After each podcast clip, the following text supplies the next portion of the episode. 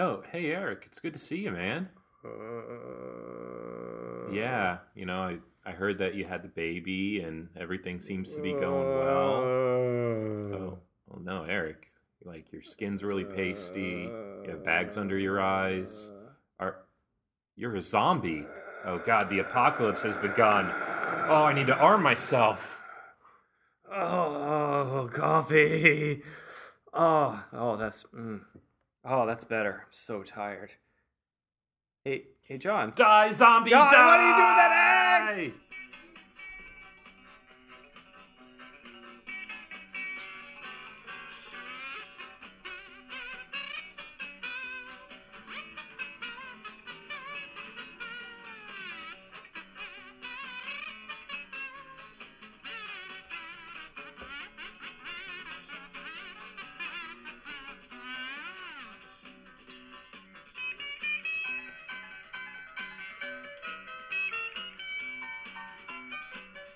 Hi, welcome to The Terror Test. I'm Eric. And I'm John. As fans of horror, our goal is to weigh merits of films based on three categories, production, monster quality, and scare factor, to decide whether to admit them into our sacred horror canon. In this podcast, we'll put horror movies to the test to determine what's what to watch next, what's worth revisiting, and what to recommend to the uninitiated.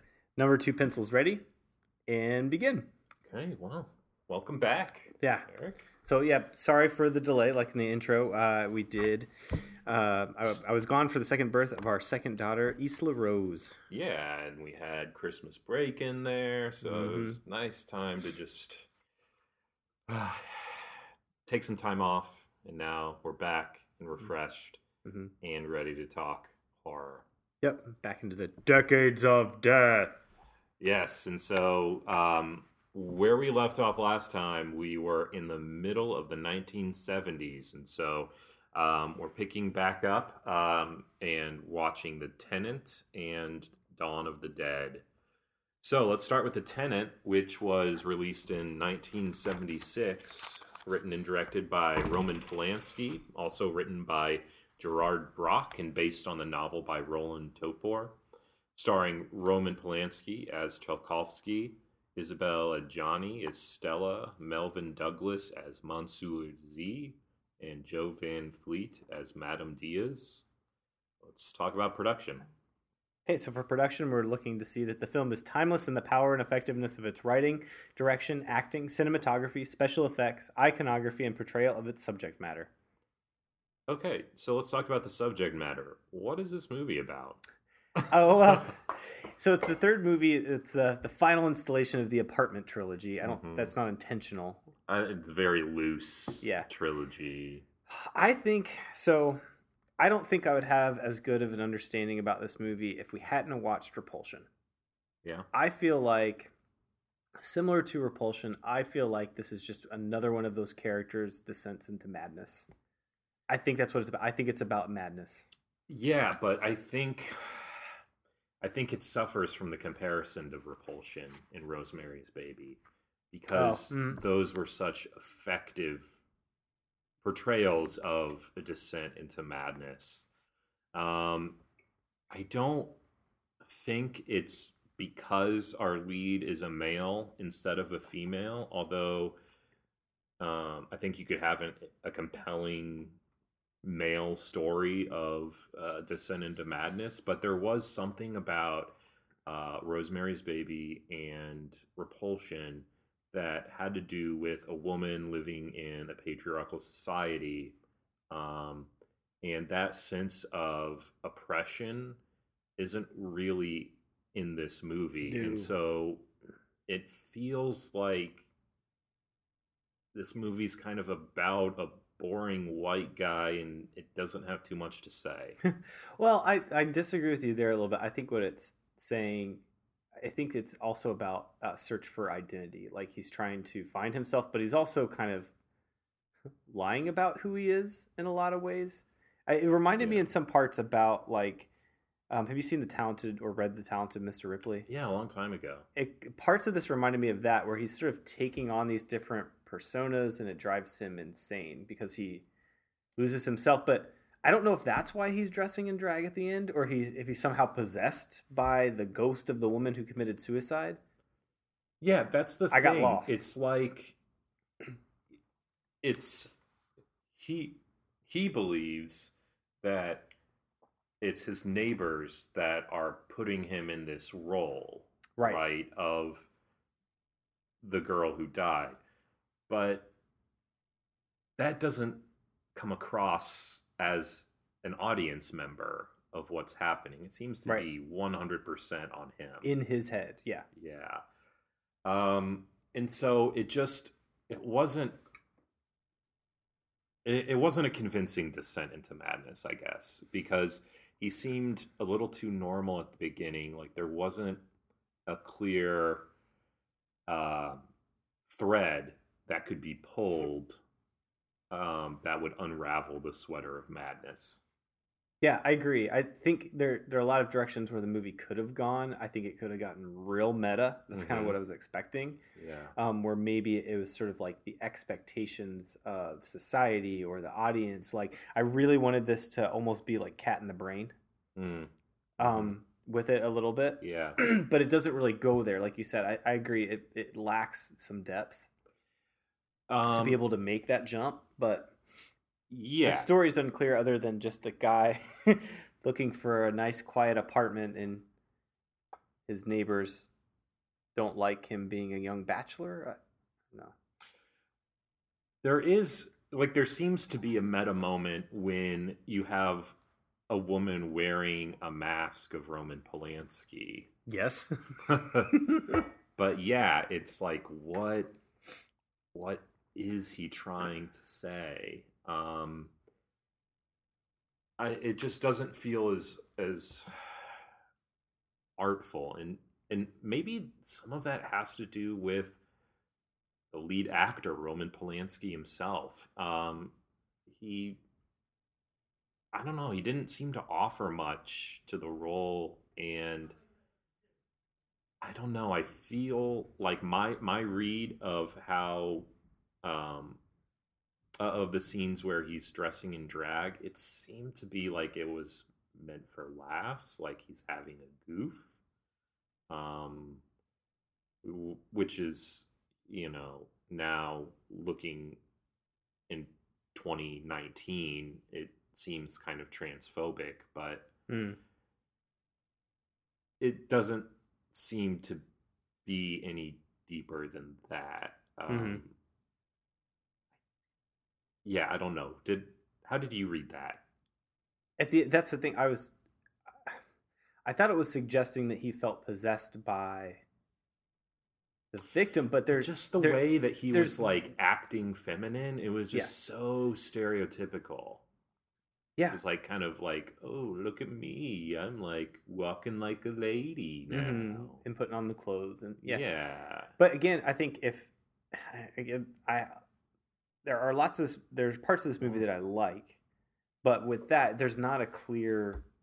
I agree with you. There's not a clear story. If it, if it's a story about the search for his identity, he's just trying on these different identities, mm-hmm. and he tries to assume the identity of the of the victim. I'm thinking about like the ending mm-hmm. too, right? Where he is.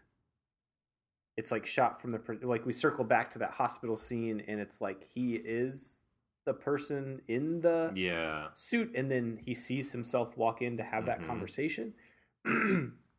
Like I said, but it's only at that moment and in the ending that any of those ideas come up. Mm-hmm. It, it seems to take a while.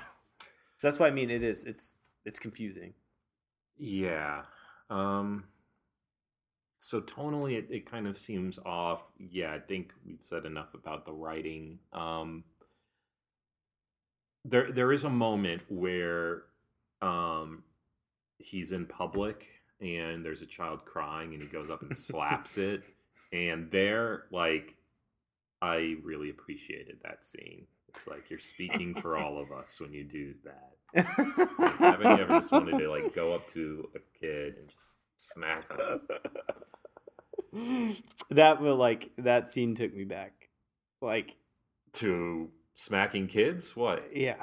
I, I was taken aback. Taken oh, aback. Okay. Not took me back. Sorry. I was taken aback by it. It was like, it was a shock. I was like, oh, he just did that. He just did yeah. that. But again, it, So even with that scene, right, uh, it's almost like the things that he wants to do are socially unacceptable. And so in a search to try to find that balance in himself that he's also trying to find with his neighbors in the apartment, you know. But again, I, I'm just saying this because I think it's like tenuous. I don't think there's much. I'm just searching. Very muddled, yeah. I mean, I think there could be something there. Um, I remember an early scene um, when his friends were over. They were super misogynistic. Um, yeah. And so I don't know if that was meant to be like, you know, can a man be put in a feminine role? And is there something to be said about how that's not socially acceptable? I well even then I feel like we're, we're just digging. Yeah, but even then in that scene, right, like the point of that scene is that he's not standing up for himself, or he right he's not acting like a jerk like his friend like his friend who's like yeah. a total alpha male. Yeah, and they're not even really his friends. They like yeah. he just invites them over because he thinks that's the thing he's supposed to do. Um so again, I we could like break down each scene and look for something, but I think I agree with you. It's overall uh, muddled. Um, yeah. And but as a film, so let's talk about cinematography. Beautifully shot. It's a good looking movie. Um, not really much in terms not, of special effects. It's not remarkably memorable. No. I mean, it's been a few weeks now since I've seen it, and I don't remember too much about it. Well, there's cool shots. I like the shot at the very end when it's like panning through all the neighbors, and we finally do see what he thinks he's seeing with the neighbors, like looking in, and it's I mean, like this I rear really, window moment kind of thing. I love the yeah kind of rear window where he's looking across mm-hmm. and people are staring at him like frozen mm-hmm. in the bathroom. Um, I think that is effectively creepy, but that seemed to be just um, a bright moment in an otherwise kind of dull film. Yeah. Yeah, I agree. It's definitely, it's not as strong as the previous two. So, yeah, uh, yeah I don't think I'm going to give it a point. Same. Yeah. All right. Monster quality. The film's monsters are frightening, clearly relate to archetypal, archetypal fears, and have depth. I think that's what we've been saying is they don't. So who's um, the monster? Or what's well, the monster? I mean, there's something that he seems to be trying to say about his relationship with his neighbors, um, and how even little things can kind of get blown out of proportion, or neighbors can, you know, make judgments, or, or we care too much about what our neighbors think or something. Um, but yeah, it just, my analysis ends there because I don't know if, if there's anything more to that. And I don't know if there's anything outside of that. No, it, it, I know it's a stretch, and I think I'm reaching, but I think a monster could be the self, right? He's doing these things to himself because he's ultimately making up in his head what, how oppressive the neighbors are, and and all that. Right, but what causes it? I just I can't wrap my head around yeah. it. No, I can't find it other than just general, like, malaise. Yeah. And being, being him, being Polanski. Mm-hmm. Yeah, I don't know. So I'm I'm not going to give this a point either. No, I, I there was no clear, like I said, uh, or like we've been saying, there's no clear uh, monsters. It's hard to find. Mm-hmm. Let's scare talk about factor. Scare factor. Nope. What does scare factor mean? Means a lot, John. No, the film has clear intent to scare and must be successful in that objective from beginning to end. Um, yeah, um, apart from the shots where people are staring out the window, um, and I think there's even a surreal moment where like he's staring at himself, like he's in that window. Mm-hmm. Like I thought that was cool. Um, that was the only moments that really stood out to me. Mm-hmm. Maybe if there's a little bit more about that, I think there. Again, we're like finding these little seeds of ideas, like the idea of being watched. I'm one of those people that um, I always kind of have to close my blinds and my windows. I'm like freaked out by the idea of mm-hmm. people looking in the windows yeah. uh, or being seen and watched um, by neighbors and mm-hmm. stuff like that. I, it just generally creeps me out. Um, so I think there's an opportunity there for that. The idea that somebody can hear your every move in the mm-hmm. ceiling. Um, but it's just, it doesn't come through in the movie as well. There, you, there's just nothing there that's uh, tangible. Like, I can't put myself in his position. Mm. Um, and so, yeah, I I wasn't scared. Yeah, and we're, you know, we're wanting that tension. Like, that's what we talked about with Repulsion. There's that remarkable tension and that build of suspense mm-hmm. all the way through. And that just doesn't happen in this movie. Yeah. So... I wouldn't put it in the diaper. I would say if you're wanting to just finish out that trilogy, it's yeah, worth watching, but I, not the strongest. I would say that you could probably pass. Um, I mean, I'm, I'm sure there there's some other Polanski that we could do, um, but it it seems like it it would be very difficult to surpass Rosemary's Baby. I oh mean, yeah, such a masterpiece that. Everything else just seems to suffer by comparison. Agreed. Okay, well then let's move on to our next film. Um, this also comes from a director that we have discussed before, George Romero. Um, this is nineteen seventy-eight's Dawn of the Dead, in which Romero wrote and directed the film, starring David M G as Stephen, Ken Foree as Peter, Scott Reiniger as Roger, and Galen Ross as Francine, and some various cameos. We got we got a big Tom Savini cameo. Oh, I, that's one of the highlights of this movie yeah. for me. Okay, well, let's talk about production. Yeah, so production. Um, thinking about the uh, like the budget of this movie overall, low budget, but that's in my opinion that's part of the beauty of this movie because. Even though it's low budget, the effects, do you feel like the effects are cheesy? Um, I think they add character okay. to the movie, but... I, I would say as far as budget goes, the the scale of the movie feels just right. Yeah. Like, okay. the the mall and then every place leading up to the mall is great. Um, I love how it starts with like the chaos in the newsroom.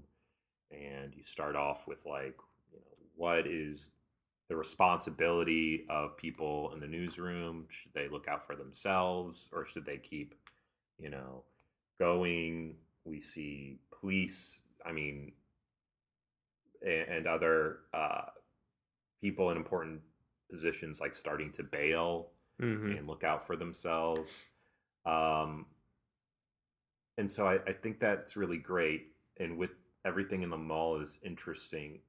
But going back to, to special effects, um, I think the the thing that takes me out of the, I don't know, uh, the the place, the thing that takes me out of the, the setting is just the, the makeup.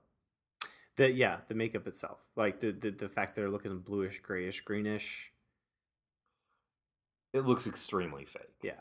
I mean, not realistic at all. And, I mean, maybe that's the kind of makeup they wore in Night of the Living Dead, but, I mean, that was black and white, and that was, mm. it looked great yeah. in that.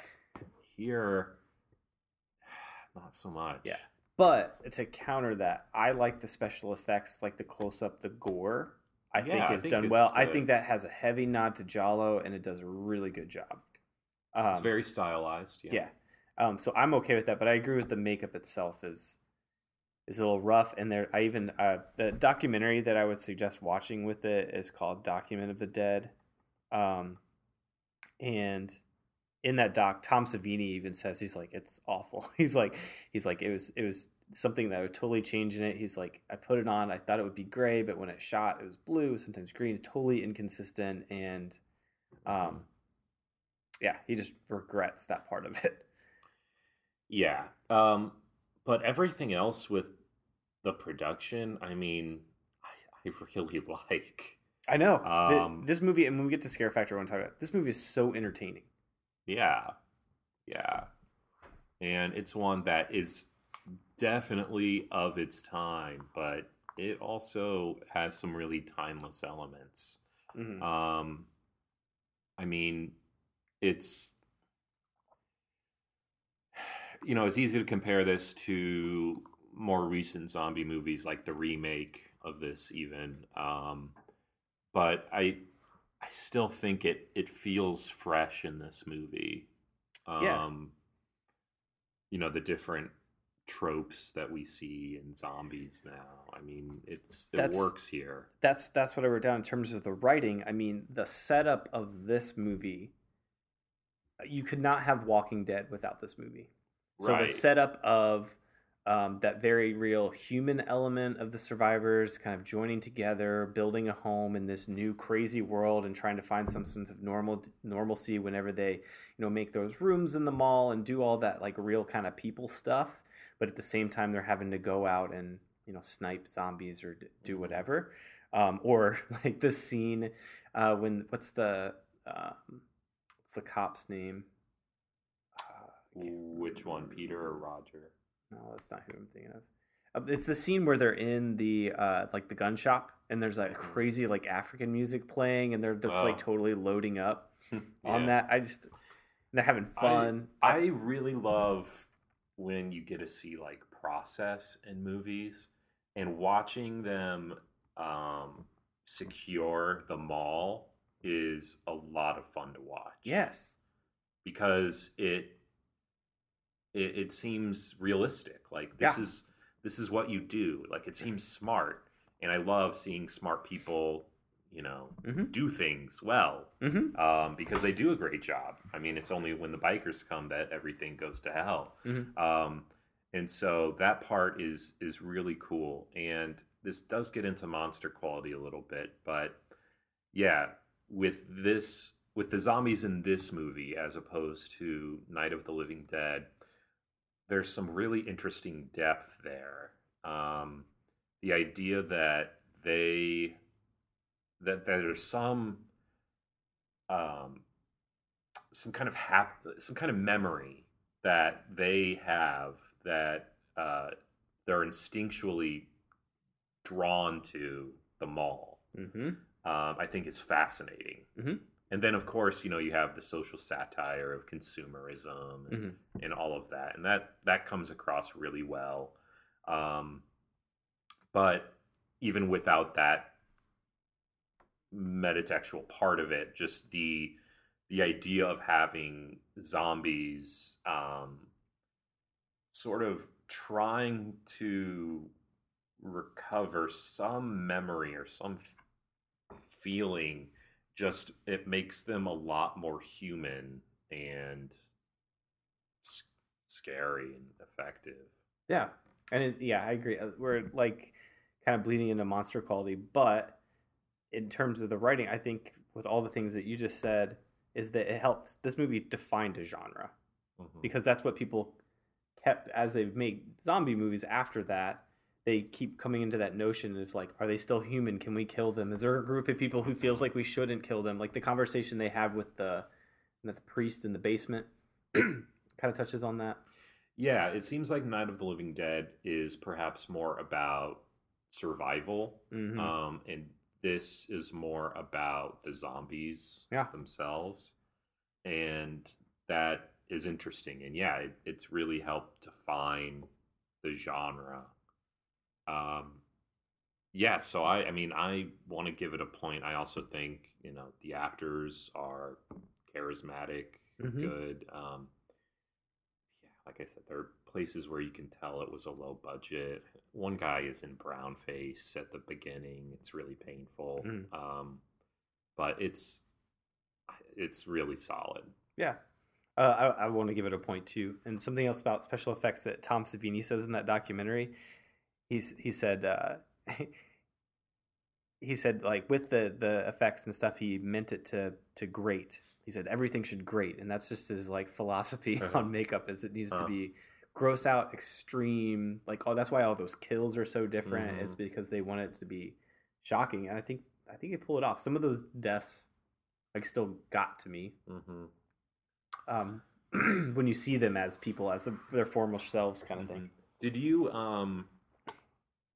Did you see the version with the Goblin soundtrack or the other sound, like the American soundtrack? This no. one had the Goblin soundtrack. Yeah, mine did too. Yeah, and I I loved it. I mean, that's one that I yeah. I'm glad you brought great. that up. I'm glad you brought that up because uh, that was one that I really enjoyed in uh, like when we went to see Goblin mm-hmm. uh, when they did that that clip. Yeah. Um. So let's talk about monster quality. So the. We were talking about zombies as um, as consumers, mm-hmm. basically. So, like you said, satire on consumerism. How do you... I was curious and wanted to ask you, how do you like your zombie? Do you like your zombie slow-moving like this with some shred of humanity left? Or do you like fast-moving zombies, twenty-eight Days Later, World War Z? Or do you like there to be an evolution? Or do you like... Oh, man, it depends. Um, I mean... I think there are moments when, you know, because the zombies are so slow in this, that it it doesn't feel like they're in danger too often. Mm-hmm. But then when it does become overwhelming, you do get a sense of danger. Like when uh, Roger, one of the cops, is like in the truck and he's mm-hmm. just, you know, breezing through... you know, the task that he's doing, but then all of a sudden it's becoming too much. Mm-hmm. And so that turn um, is is really interesting. So I think I think the slow zombies work well here. And it does, yeah, because they are some past memory of themselves is being evoked. I think that's effective. Um Yeah, I don't know. What about you? I think um, you like your zombies. I I prefer them to be well. I'm like you. It depends on the context. So like in twenty-eight Days Later, they've set it up to make sense. So it's sort of like this primal mm-hmm. thing happening. In this one though, I I agree that the slow zombie is is the most effective because a zombie by itself moving slowly is not scary. Just like a single person is not scary necessarily, but where the mass, the mass consumption is the problem, or when you're overwhelmed by the masses, mm-hmm. that's where the fear it really is. And yeah. I think that goes right along with the satire. So yeah, I recently read an essay in which um, a, prof- a, a theater professor um, had some lessons about teaching students how to walk like zombies. And it was really interesting because he talked about this movie and some some other movies in particular, but different aspects of how zombies walk. Um, like in this one, yeah, it is a slow pace. Um, they seem to mill around. They do seem to cluster, mm-hmm. you know, but for the most part, ignore each other. Um, and so... the exercises that he had his students do was like to be aware of of space and movement and to try to go out in the world and like think about, you know, places that have meaning to you and how can you try to, you know, ins- like make an, an in- instinctual, um, uh, I, I don't know, being instinctually drawn towards a place. Mm, mm-hmm. Um, it was just really, really interesting. Um, mm-hmm. Yeah, I think, I mean, so much has been written about this movie. Yeah. Um, that it, it, it has so much depth.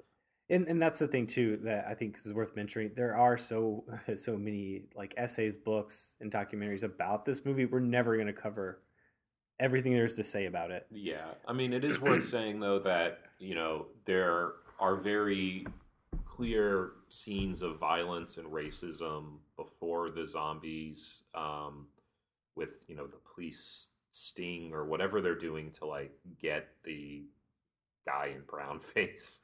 um, and so we see just how violent humanity is before the outbreak, or, or at least like when the outbreak is just starting.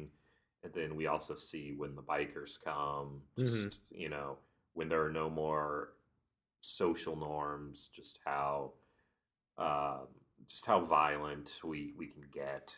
Um, and so, yeah, I mean, The Real Monsters Are Us is the cliche, but um, I think this movie does it well. I agree. Um, also, to to add on, so as I watched that documentary, something I took away is Romero said that um, he was inspired by I Am Legend for this oh, movie, and that made me think, yeah, if that's the first appearance of the zombie outside of like maybe like Haitian stories, zombie like kind of mythology, but I'm wondering if in literature. Um. Yeah, I'm not sure. Are they supposed to? Maybe they're. I don't. They're not called zombies, right? There's like another name. No, for they're them. More like vampires. Vampires, yeah. yeah. But um, I don't know. That's one that um, that I need to read. Oh, it's great. Yeah, I can't remember the name of the the creatures at this point. But uh, so I'm gonna give it a point. Mm-hmm. Monster quality, uh, scare factor. Um, here, so. I think we can both agree this, other than like the satire part and, and thinking about like what zombies represent, the idea of consumerism can be scary, but as a movie, I, w- I wanted to add a different layer to scare factor. Uh, all and right, make an we'll argument see. For a different layer. All right, because I'm I'm saying it's not scary. I know.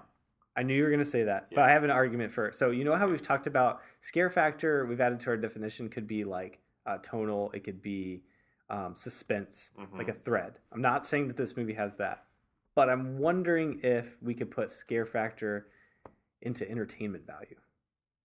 That's something I think is undeniable about this movie, is that it's entertaining throughout, and it has those real moments mm-hmm. where you feel something for the characters. Um, yes, it has the silly moments in there, but I, I just it's watching this movie is such a blast. I wonder if we can add entertainment to scare factor. I, I'm not seeing the connection. Like, how is how is the movie being entertaining scary? Like, what is that? It's not. But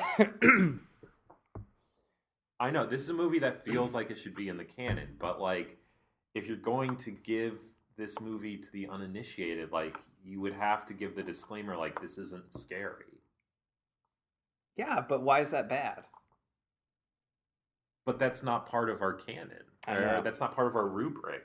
And that's like, you know, there are a lot of problems with rubrics. Like, you know, I'll acknowledge that. But if we are trying to create a canon of movies that are well made, that have depth in their monsters, and that are scary, this movie does not qualify. Honorable mention, of course. Yeah.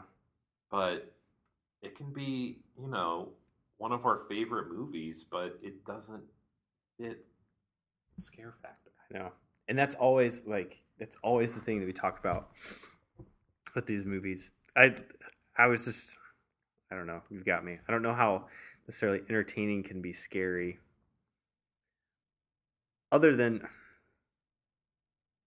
I would also make the argument that the idea of, for example, I'm thinking about we've we've done They Live, right? Yeah. Okay. And I think maybe we did that in the honorable mention for the same reason. Yeah. Um, I agree that They Live is entertaining throughout, mm-hmm. but not necessarily scary. Okay. Yeah. All right. Just gonna put it out there. There's so much to chew on in this movie. Right. Um, and so it's like intellectually stimulating, but it does not produce mm-hmm. a visceral emotional reaction. It's true. Other than fun. oh.